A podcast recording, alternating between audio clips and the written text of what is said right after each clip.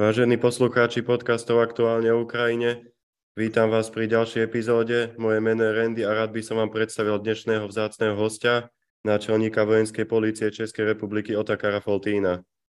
Ďakujem. Dobrý deň, zdravím. Ďakujem, že ste si našli čas a prijali pozvanie. Na úvod by som sa opýtal, akú hrozbu predstavuje pre nás všetkých Rusko? Tak uh, Rusko samozřejmě představuje hrozbu dlouhodobě. Eh, v případě České republiky je to i eh, formálně potvrzeno než v případě Slovenska, protože Rusko po odhalení role eh, jeho aktivních vojáků eh, při výbuchu ve Vrběticích oficiálně označilo Českou republiku za nepřítele. To znamená, v případě České republiky už poměrně dlouho není vůbec co řešit. Tam se Rusko vyjádřilo velmi explicitně.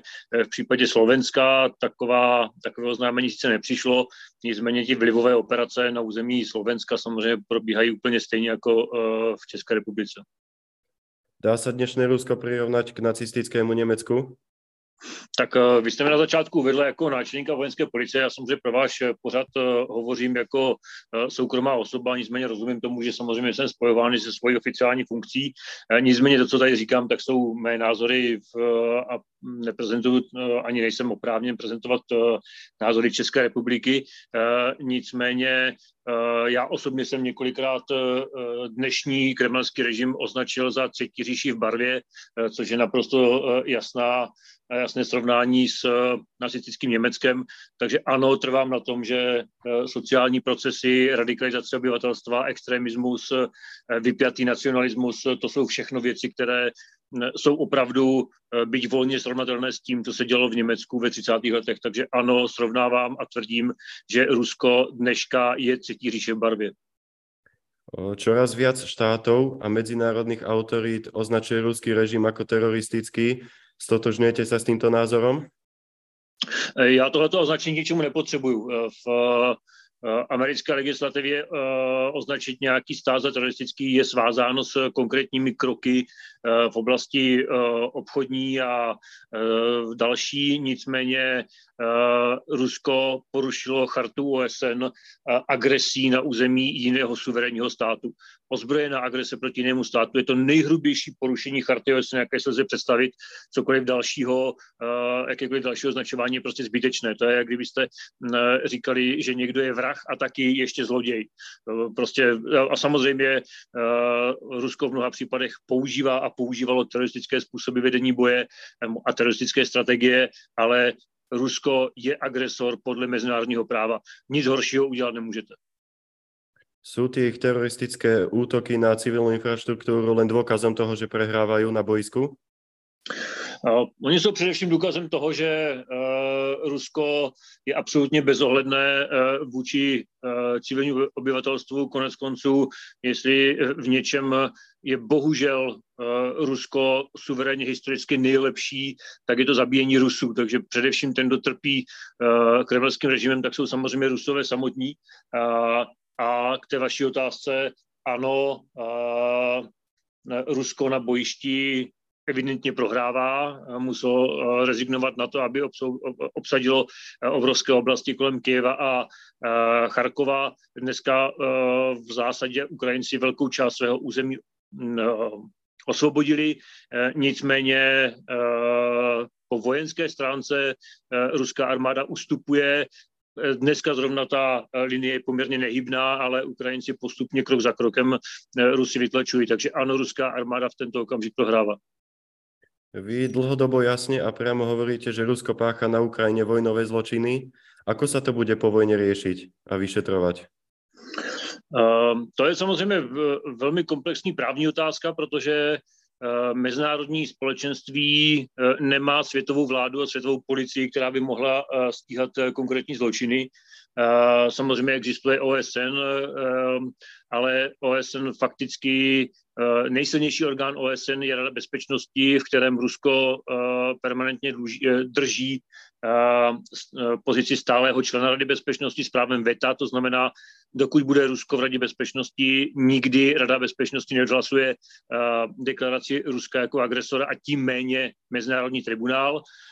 To, co se může stát, tak v budoucnosti, až se změní ruský režim, tak je možno vytvořit Mezinárodní tribunál ad hoc, stálý mezinárodní trestní tribunál v Hágu, zřízený římským statusem Rusko nepodepsalo, v tento okamžik není stranou, to znamená, musel by být nějaký speciální válečný tribunál, jako byl například tribunál pro bývalou Jugoslávii a i tam byli Eh, srbští zločinci nebo chorvačtí váleční zločinci vydáváni tomu tribunálu až po změně režimu. To znamená, dokud v Rusku vládne Putin sám sebe a ani své podřízené samozřejmě nevydá, i kdyby takový tribunál existoval. Putin sám v minulých dňoch povedal, že jediným garantom bezpečnosti Ukrajiny je Rusko, ktoré ju vytvorilo. Čo vravíte na takéto jeho vyjadrenia? No, to je úplně směšné. Uh, Rusko je stranou takzvaného Budapešského memoranda, uh, což je mezinárodní smlouva, která uh, garantuje hranice Ukrajiny výměnou za to, že Ukrajina uh, po rozpadu Sovětského svazu odevzdala své jaderné zbraně sam právě Rusku. A Rusko se v Budapešském memorandu uh, zaručilo za hranice Ukrajiny, to znamená, že bude bránit hranice Ukrajiny proti komukoliv jinému. Samo v tento okamžik okupuje asi pětinu, pětinu zemí Ukrajiny to, co prostě Putin prohlásil, je absolutně směšné. To je stejné, jako kdyby Hitler v roce 39 řekl, že garantuje hranice Československa. Čo aktuálne hovoríte na výmysel Putinovej bandy v Kremli a to je špinavá bomba? Uh, tak jenom pro posluchače, špinavá bomba je v zásadě uh, konvenční výbušnina, která, je, eh, která rozptýlí vysoce radioaktivní materiál, to znamená, nedojde k jadernému výbuchu, ale dojde k masivnímu eh, a velmi vážnému zamoření nějakého území radioaktivním materiálem eh, asi i posluchači, kteří nejsou vojáci, tak velmi snadno pochopí, že tohle to není věc, kterou by udělal kdokoliv na svém vlastním území. To znamená představa, že Ukrajinci chtějí použít špinavou bombu, je absolutně zcestná. To je asi stejné, jako když ruský zástupce v OSN teďka deklaroval, že Ukrajina použila bojové komáry, eh, což jako si nedělám legraci, to skutečně nám regulárně řekli. Ehm, prostě něco takového, to už je úplně eh, absurdní a v zásadě nemá smysl tomu věnovat jakoukoliv pozornost. Eh, ruský režim je zločinecký režim a to, co tvrdíte na, veře, na mezinárodním poli, tak už dokonce není ani směšné, to už je čistě absurdní. Je možné, aby pri aktuálnej situácii v Rusku nastal prevrat? Eh, to si osobně nedokážu moc eh, představit, nemluvím o tom, že to sebou nese spoustu eh, dalších problémů. Připomněl bych slova Václava Havla, který řekl, že jediná věc, které se bojíme více než silného Ruska, tak je slabé Rusko. A to, co dneska vidíme v Rusku, je právě to slabé Rusko, jak vojensky, tak vnitřně. Vladimir Putin nemá aktuálně nějakou silou opozici eh, z řad eh, demokratického dizentu, ten je ve vězení nebo emigroval, má nějakou opozici z hlediska jestřábů, to znamená ještě radikálnějších nacionalistů, než je sám Putin. Takže v tento okamžik představa nějakého převratu není nereálná, ale zatím ji moc nevěřím. V budoucnosti to stát může, ale Rusko má zásadní problém v tom, že to je autoritativní režim. To znamená, to je režim, který nemá nastavený systém předávání moci. V momentě, kdyby byl odstraněn Putin, tak e, samozřejmě se v tento okamžik absolutně nedá predikovat, kdo by nastoupil místo něj a zda by to nebylo ještě horší. Takže převrat se vylučovat nedá, ale to je otázka spíš pro politologii a znalce, znalce Ruska, což e, já svoji specializaci nejsem. My sme videli, že mobilizácia vyvolala vlnu nepokojov, kde ľudia štrajkovali. Aké praktiky používa Putinová polícia, že dokážu týchto ľudí zastrašiť a už sa na tých uliciach viacej neukážu, alebo v menšom počte? Uh, tak uh, jednak ruské uh, bezpečnostní složky jsou velmi silné. Používají kombinaci jak standardní, u nich se říká milicia, čili policie, tak dokonce i třeba Rosgvardie, což je vlastně dala bys to přirovnat asi něco, jako my jsme měli lidové milice, nebo jako byly SA v, eh, v nacistickém Německu, eh, takže vlastně politická armáda a, a to kombinuje ještě dobrovolnými uskupeními kozáků a podobně. To znamená, je to konglomerát růz, různých ozbrojených složek, eh, včetně těch parlamentárních. Hm, ty jsou početně opravdu velmi silné Eh, způsob eh, chování vůči demonstrantům je eh, bytí, zadržení, propuštění v nehostinné oblasti a podobně. Následně jim dávají poměrně vysoké tresty ve vězení, dokonce i za uh, prostý nesouhlas s invazí nebo za používání slovo válka místo speciální operace, tak hrozí mnoha leté tresty. Uh, takže to zastrašení té místní populace je každopádně větší, než třeba starší posluchači můžou znát z komunistického Československa. V tento okamžik Rusko je opravdu autoritativní stát, který se vůči svým občanům chová mimořádně brutálně. No, my sme videli, že týmto ľuďom, ktorých zatkli, dali aj povolávací rozkazy do armády. Akú motiváciu majú títo ľudia, keď jasne vyjadrovali odpor voči invázii? No samozřejmě motivaci nemají vůbec žádnou, e, nicméně budou sloužit v jednotkách, e, kde budou namíchaní s kriminálníky. To znamená, e, ruská armáda ve, opravdu ve vysokých počtech využívá vězně, kteří dostanou milost z výkonu trestu. A nebavíme se o trestech za dopravní nehodu nebo za běžné krádeže, ale bavíme se o zločinech včetně loupeží a vrahů. To znamená, v takovéto armádě by se vám asi moc sloužit nechtělo, takže motivace těch demonstrantů, kteří dostanou povolávací rozkaz, je samozřejmě nulová. Jejich motivace je z té armády se co nejrychleji dostat, pokud to přežijí, což se bohužel nedá zajistit. Nie je toto obrovská hanba v úvodzovkách pre druhú armádu sveta, že vojakov hľadajú práve vo väzniciach? Uh, uh, ruská armáda uh, není, jak se tvrdilo, druhá nejsilnější armáda světa. Ruská armáda v tento moment je druhá nejsilnější armáda na Ukrajině. Eh, takže eh, samozřejmě, že už to samo o sobě je pro ní hamba a to, že musí náborovat eh, žoldáky a vězně. Samozřejmě v zásadě, možná bych to ani neoznačila ani jako hambu, to je prostě naprosto příznačné, pakliže nějaký režim je zločinecký, tak za něj bojují zločinci. Ak by sme sa pozreli na situáciu vo vašej krajine, Ako tam ľudia vnímají vojnu na Ukrajině? Tak uh, obecně, a to není problém jenom České republiky, i z veřejných dat se dá celkem jednoduše zjistit, že těch příznivců Ruska je v zásadě omezený počet minimálně těch hlasitých. Eh, to znamená, že v zásadě se to kryje s tou skupinou protisystémových eh, eh, občanů. Prostě to jsou ti, kteří jsou obecně proti systému, jsou proti samotnému demokratickému zřízení, proti zakotvení v západních bezpečnostních strukturách v Evropské unii, v NATO a podobně. To znamená, v tomhle se to kryje a v zásadě můžeme se bavit o tom, a ta čísla jsou veřejná, že to tvrdé jádro je kolem 4%, ti, kteří jsou ochotní tímto způsobem se chovat, je mezi 10 až 20 procenty podle toho, jak takové chování charakterizujete. Eh, zbytek eh, v České republice jsou buď výslovní, anebo mírní příznivci pomoci Ukrajině.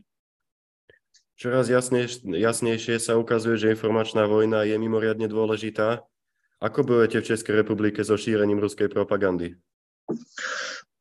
tak eh, to je samozřejmě věc, která se dlouhodobě podcenila, zdaleka nejenom v České republice, samozřejmě, že obdobně eh, bychom to našli i v, na Slovensku nebo, nebo třeba v Německu, ve Francii. A, ruská propaganda prostě dlouhodobě využívala prostředí poměrně velmi vysoké svobody projevu, kterou v demokratických zemích eh, samozřejmě bereme jako velmi důležitou svobodu. A bohužel my jsme si prostě tady i v kombinaci s tím, jak fungují eh, sociální média, sociální sítě, eh, tak eh, jsme si nechali vyrůst poměrně hlasitou vrstvu radikálního obyvatelstva, které prostě má z různých důvodů, ať je to osobní frustrace, neštěstí, smutek, osamocení, anebo prostě čistokrevná zhovadilost, tak prostě má zapotřebí se vůči systému vymezit a vezme zavděk vlastně čímkoliv, co bude proti demokratickému systému.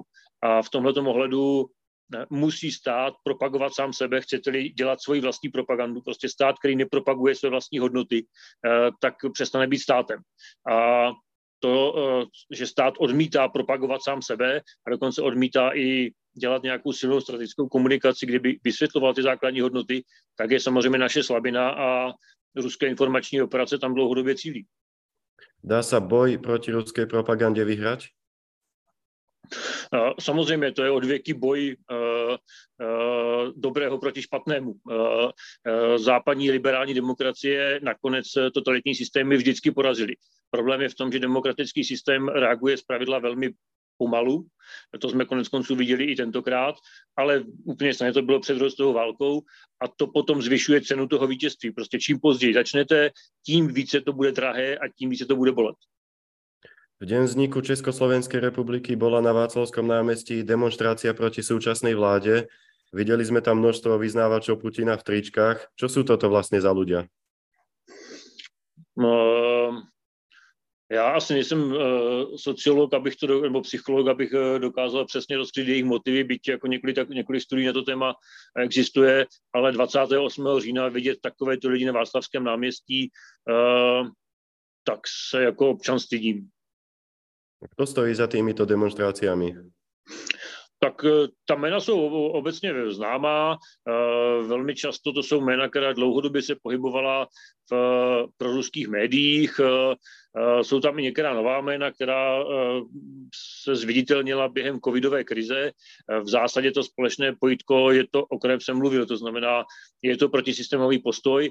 U části z nich to dokonce není ani ideologie, Teď máme v České republice dva čerstvě zatím nepravomocně odsouzené za schvalování ruské agrese a, a oni u soudu naprosto otevřeně řekli, že jim vůbec nešlo o šíření nějakých názorů, že jim šlo prostě o peníze a že jim to zvyšovalo sledovanost. To znamená, eh, část z nich nejsou eh, ti, kteří by tomu reálně věřili, část z nich jsou překvapivě neúplně hloupí lidé, kteří prostě obchodují se strachem. A obchodovat se strachem a s nenávistí je možná vůbec to nejodpornější, co ve veřejném prostoru můžete dělat. Na jednej strane, ako oni vyhlasujú v úvodzovkách, tieto protesty sú za lepšie Česko, potom majú na tričkách Putina a vlajky ruské. Z veľkej časti sú to asi ľudia prorusky?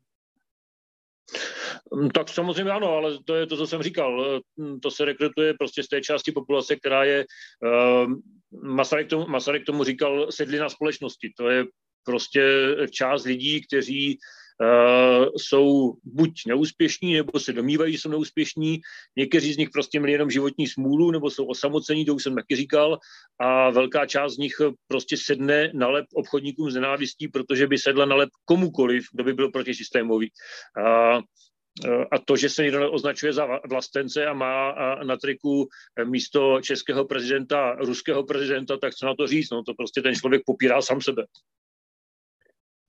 Aj v Českej republike, samozrejme u nás na Slovensku sú nemenovaní v úvodzovkách odborníci, ktorí tvrdia, že za ničenie svojej civilnej infraštruktúry môžu zostreľovanie rakiet. Čo sa dá povedať o týchto ľuďoch? Tak to už jsem, to už jsem někde v médiích říkal, to je prostě úplně stejné, jako kdybyste bydleli v paneláku a někdo vám v sedmém patře zapálil byt a vy místo, abyste se e, naštvali na toho žáře, tak budete nadávat hasičům, kteří přijeli ten byt hasit a přitom promáčeli byty pod tím hořícím e, objektem. No prostě nadávat někomu, kdo brání to je, e, tomu škodlivému následku za to, že odpovídá za tu škodu, to je prostě, to, to už je opět absurdní, na to není co říct, prostě takové vyjádření prostě nemůže pronést člověk, který je při smyslech a nebo své vyjádření myslí upřímně. To je prostě buď e, ruský troll a nebo mimořádný hlupa. Čo očakávate najbližšej dobe vo vašej krajine, ako sa boj s ruskou propagandou bude vyvíjať?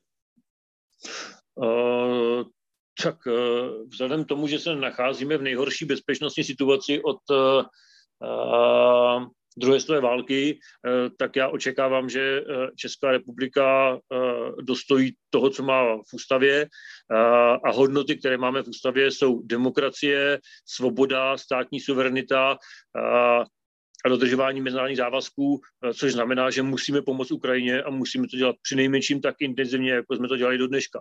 Eh, v tento okamžik eh, Rusko naprosto nepokrytě tvrdí, že bojuje se Západem. Vůbec nijak to nezastírají, naprosto otevřeně dlouhodobě říkají, Západ je náš nepřítel, jsme ve válce se Západem. Českou republiku označili za nepřítele už před několika lety. V tento okamžik Ukrajinci prolevají svoji krev i za nás, a to, co my pro ně minimálně musíme udělat, tak je maximální podpora a samozřejmě to znamená masivní dodávky zbraní. Jakákoliv zbraní, která může být dodána na Ukrajinu, patří na Ukrajinu, protože uh, bez ohledu na to, co říkají různí dezoláti, zbraně na Ukrajinu uh, válku zkracují. Jediný přijatelný a pro jakéhokoliv svobodného člověka jediný přijatelný výsledek této války je vítězství Ukrajiny. Čím více dostane Ukrajina zbraní, tím dříve bude moct vyhrát, osvobodit své území a tím dříve ta válka skončí. Takže zbraně na Ukrajinu zkracují válku ve prospěch obránce. Práve protivzdušná obrana je pre, aktu- pre Ukrajinu aktuálne najdôležitejšia? Pro Ukrajinu je aktuálně nejdůležitější pokračovat v zásobách a zejména toho, co je méně vidět, a to jsou zásoby munice, protože ruská armáda je sice profesionálně až překvapivě neschopná, ale disponuje opravdu obrovskými zásobami hloupé munice, prostě miliony granátů, které sice nejsou naváděné, eh, které jsou sice eh, ideální pro působení kolaterálních škod na civilních eh, objektech a podobně, ale má jich opravdu hodně v tomto Ukrajina v palebné síle s Ruskem nemůže soutěžit a ačkoliv má vysoce motivované a statečné vojáky, tak prostě v oblasti palebné síly Ukrajina bez západní pomoci by byla poražena. Takže za prvé zbrojní dodávky, za druhé ano, protivzdušná obrana aktuálně je extrémně důležitá, protože Rusko v tento okamžik eh, zničilo až 40% energetické infrastruktury Ukrajiny. Prostě Ukrajincům bude tuto zimu opravdu zima, ale velká zima. Ukrajina nemá uh, žádné nezničené zdroje uh, zemního plynu, nemá vlastní ložiska nebo dostatečná ložiska ropy uh, a jaderná elektrárna v Záporoží, která produkovala opravdu hodně elektrické energie, tak je držení Ruska. To znamená, Ukrajinci nemají energii a v zimě jim bude obrovská zima protivzdušná obrana může výrazně omezit eh, ničení energetické infrastruktury Ukrajiny, takže ano, to je dneska další priorita. Můžeme očekávat v nejbližší době nějaký príval lidí z Ukrajiny právě před zimou? Pokud se Rusku podaří nadále ničit eh, energetickou infrastrukturu, eh, tak zejména ve východních částech Ukrajiny dojde opravdu k doslova utrpení civilního obyvatelstva. Jak už tam trpí do dneška, tak budou trpět i ti, kteří nejsou na frontě, ale jsou v zázemí, protože prostě budou doslova mrznout. A ano, tohle to může znovu způsobit další migrační tlak. Velká část Ukrajinců zůstane na západní Ukrajině, ale část může jít eh, i do Evropy. V tento okamžik v České republice je proporcionálně poměrně vysoký počet Ukrajinců. Eh, můžeme se srovnat například s Polskem. Eh, my jsme uprchlíkům poskytli poměrně intenzivní pomoc a samozřejmě i tohle je cílem ruských informačních kampaní. E, říkat, že nemáme pomáhat e, Ukrajincům v zemi, která dala řád Bílého holva Nikolasi Mitnovi je něco neuvěřitelného. Naštěstí většina obyvatel si myslí pravý opak. Takže konkrétně tradici Nikolase Mitna Češi v tento okamžik dostali. My jsme viděli pár dní dozadu, že prezident Zelenský udělil Prahe cenu záchranca ako tretiemu mestu na svete. Čo to pre vás znamená, pre Čechov? Uh, já jsem na to hrdý. Uh, a myslím si, že na to je hrdý každý Čech, uh, který se o tom dověděl. On to zatím médií jen tak proběhlo, takže je to známá informace, ale uh, nebyla nějak masivně komentovaná, uh, ale myslím si, že Češi a konec konců stejně i Slováci se svojí historií, kdy jsme se v minulém století dvakrát stali obětí Eh, autoritativních režimů, eh, tak eh, zrovna my jsme ti, kteří Ukrajině mají pomáhat na prvním místě. A já už jsem to napsal před tím konfliktem, my bychom se měli k Ukrajině chovat tak, jak jsme v roce 1938 očekávali, že se budou naši spojenci chovat k nám. Pokud bychom to neudělali, už nikdy nemůžeme fňukat, že nám někdo nikdy nepomohl. Takže Češi a Slováci jsou v Evropě, řekl bych, na prvním místě mezi těmi, kteří Ukrajincům mají pomoct, protože my jsme si tohle už zažili. Ja by som sa na záver opýtal takú moju klasickú otázku. Dokáže podľa vás Ukrajina oslobodiť celé svoje územie vrátane Krímu? Já pevně doufám, že ano. Nebude to hned, protože eh, Rusko, zejména v palebné síle, má pořád obrovskou přesilu a vlastně máte proti sobě eh, střed eh, Eh, obrovské armády s obrovskými zásobami munice, což je ruská armáda, a proti ní je eh, podstatně z hlediska palebné síly slabší ukrajinská armáda, která je vysoce motivovaná a velmi rychle zvládla sofistikované západní technologie. Takže vlastně vidíme eh, takový střed, dalo by se to přirovnat, to je prostě tank proti protitankové střele. Ten tank je hrubá síla, ta protitanková střela je přesnost, ale Eh, bude to trvat ještě nějakou dobu, každopádně to nebude letos. Očekávám, že ještě letos Ukrajinci osvobodí Cherson, mají k tomu docela slušně našlápnuto, ale v tento okamžik nemají sílu na to, aby osvobodili celé své území ke stavu k 24. únoru letošního roku a určitě letos neosvobodí Krym. Ale Krym je podle mezinárodního práva součást součást ukrajinského území, stejně jako, byli, uh, jako bylo Jižní Slovensko anebo Sudety součástí Československa v roce 38. Jakýkoliv argument proti tomu je stejný, jako byl proti nám v roce 38. Takže ne, ty historické reminiscence jsou občas zavádějící, v tomto případě ne. Krym je ukrajinské území, ale vojenskou sílu jej osvobodit Ukrajinci letos zatím nemají. A do jaké doby by se mohlo podarit oslobodit Kherson? Já už jsem to říkal, myslím si, že, to, že se to stane ještě letos, uh, respektive ta vojenská situace tomu velmi nasvědčuje. Uh, jsme v situaci, kdy uh, jako cokoliv predikovat je opravdu velmi těžké, takže ta predikce tady prosím berte to s rezervou. Myslím si, že to Ukrajinci ještě letos zvládnou. Chcem sa veľmi pekne poďakovať, že ste prijali pozvanie do nášho podcastu Aktuálne o Ukrajine a v skvelej diskusii ste opísali aktuálne témy našim poslucháčom. Děkuji za pozvání, ať se daří.